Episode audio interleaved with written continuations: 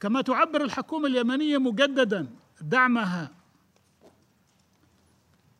لجهود السيد مارتن جريفيثس المبعوث الخاص إلى اليمن للتوصل إلى تسوية سياسية شاملة للصراع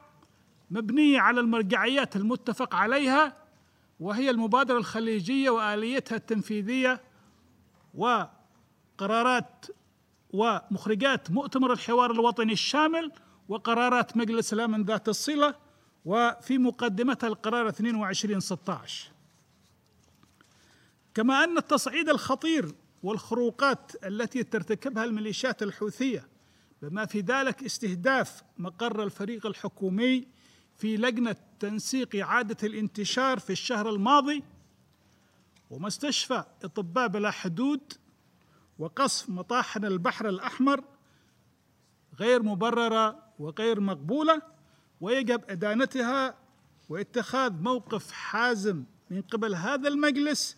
تجاه هذه الخروقات والتصرفات التي تعد تحد سافر لكل الجهود الرامية لتحقيق السلام. السيد الرئيس تبذل الحكومة اليمنية جهودا كبيرة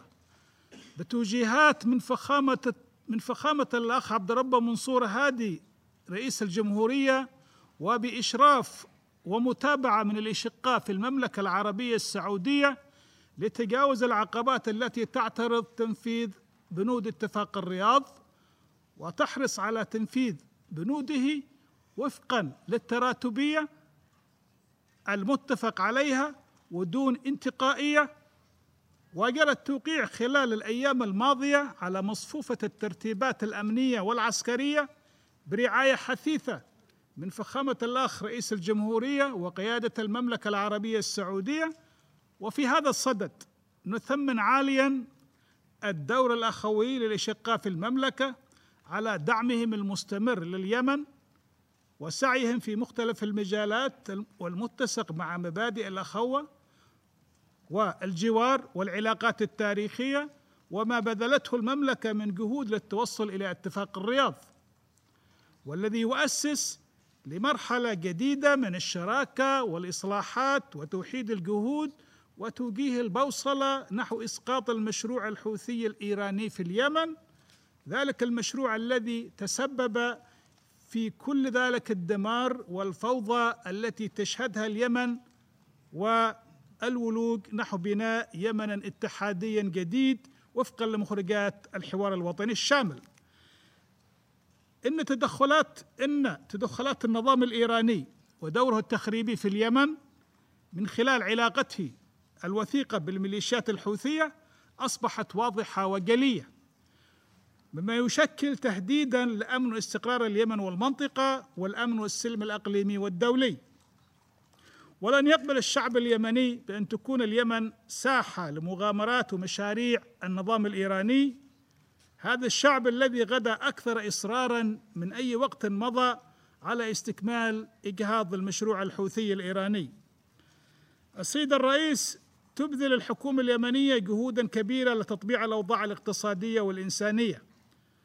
وتفعيل عمل مؤسسات الدولة بما يخدم معيشة المواطنين وتعكف على تحديد المهام ووضع الآليات المناسبة خلال المرحلة القادمة. بما في ذلك إعادة تنظيم عمل هذه المؤسسات وتوسيع شريحة المستفيدين من نظام الرواتب كما اتخذت إجراءات عديدة لتنفيذ إصلاحات كبيرة لمحاربة الفساد وتفعيل المنظومة الوطنية للنزاهة ومكافحة الفساد إضافة إلى إعادة تشكيل وتفعيل اللجنة الوطنية لمكافحة غسيل الأموال وتمويل الإرهاب. وفي مسعى منها لزيادة المعاناة الإنسانية الكارثية وإلحاق أضرار فادحة بالاقتصاد الوطني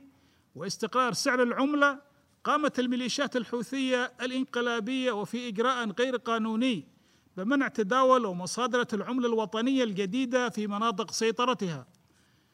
إن تأثير قرار منع تداول العملة الوطنية لن يقتصر على حرمان عشرات الآلاف من الوطن من المواطن من الموظفين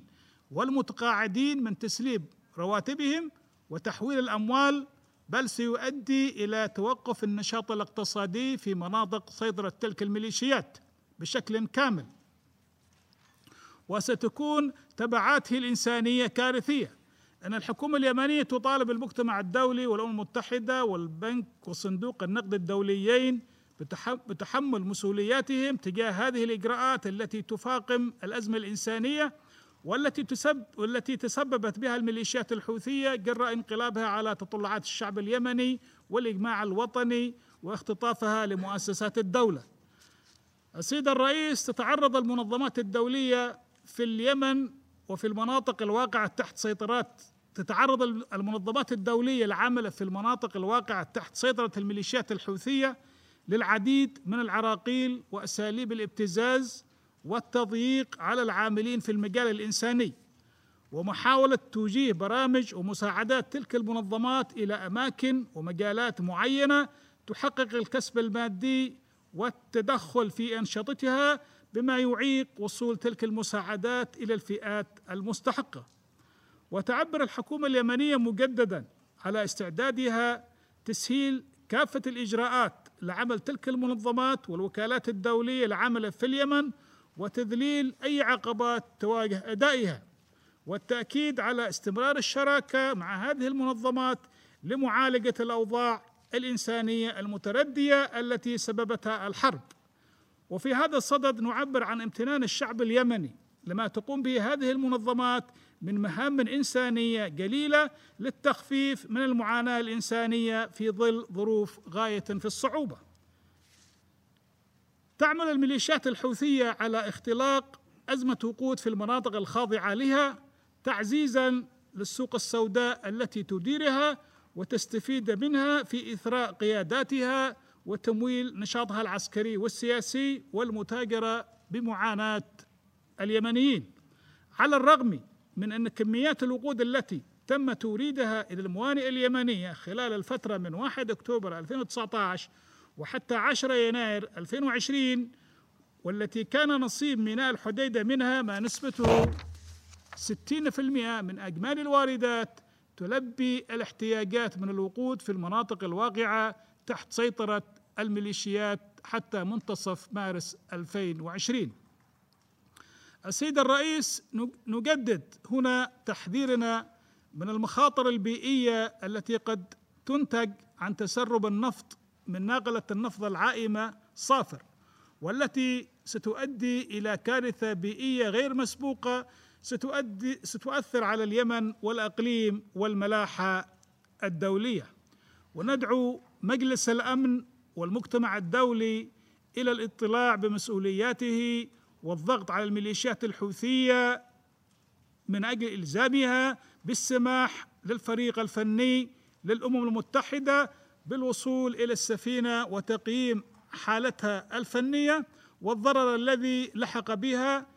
وإجراء أعمال الصيانة اللازمة في أسرع وقت ممكن تفاديا لوقوع ما لا يحمد عقباه. السيدات والسادة في الختام الحكومة اليمنية والشعب اليمني يتطلع إلى السلام يتطلع إلى إنهاء الحرب إلى إنهاء هذا الانقلاب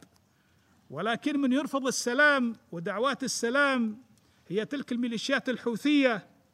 المدعومة من إيران والتي تدعي الحق الإلهي في حكم الشعب اليمني أو قتل الشعب اليمني. شكرا السيد الرئيس.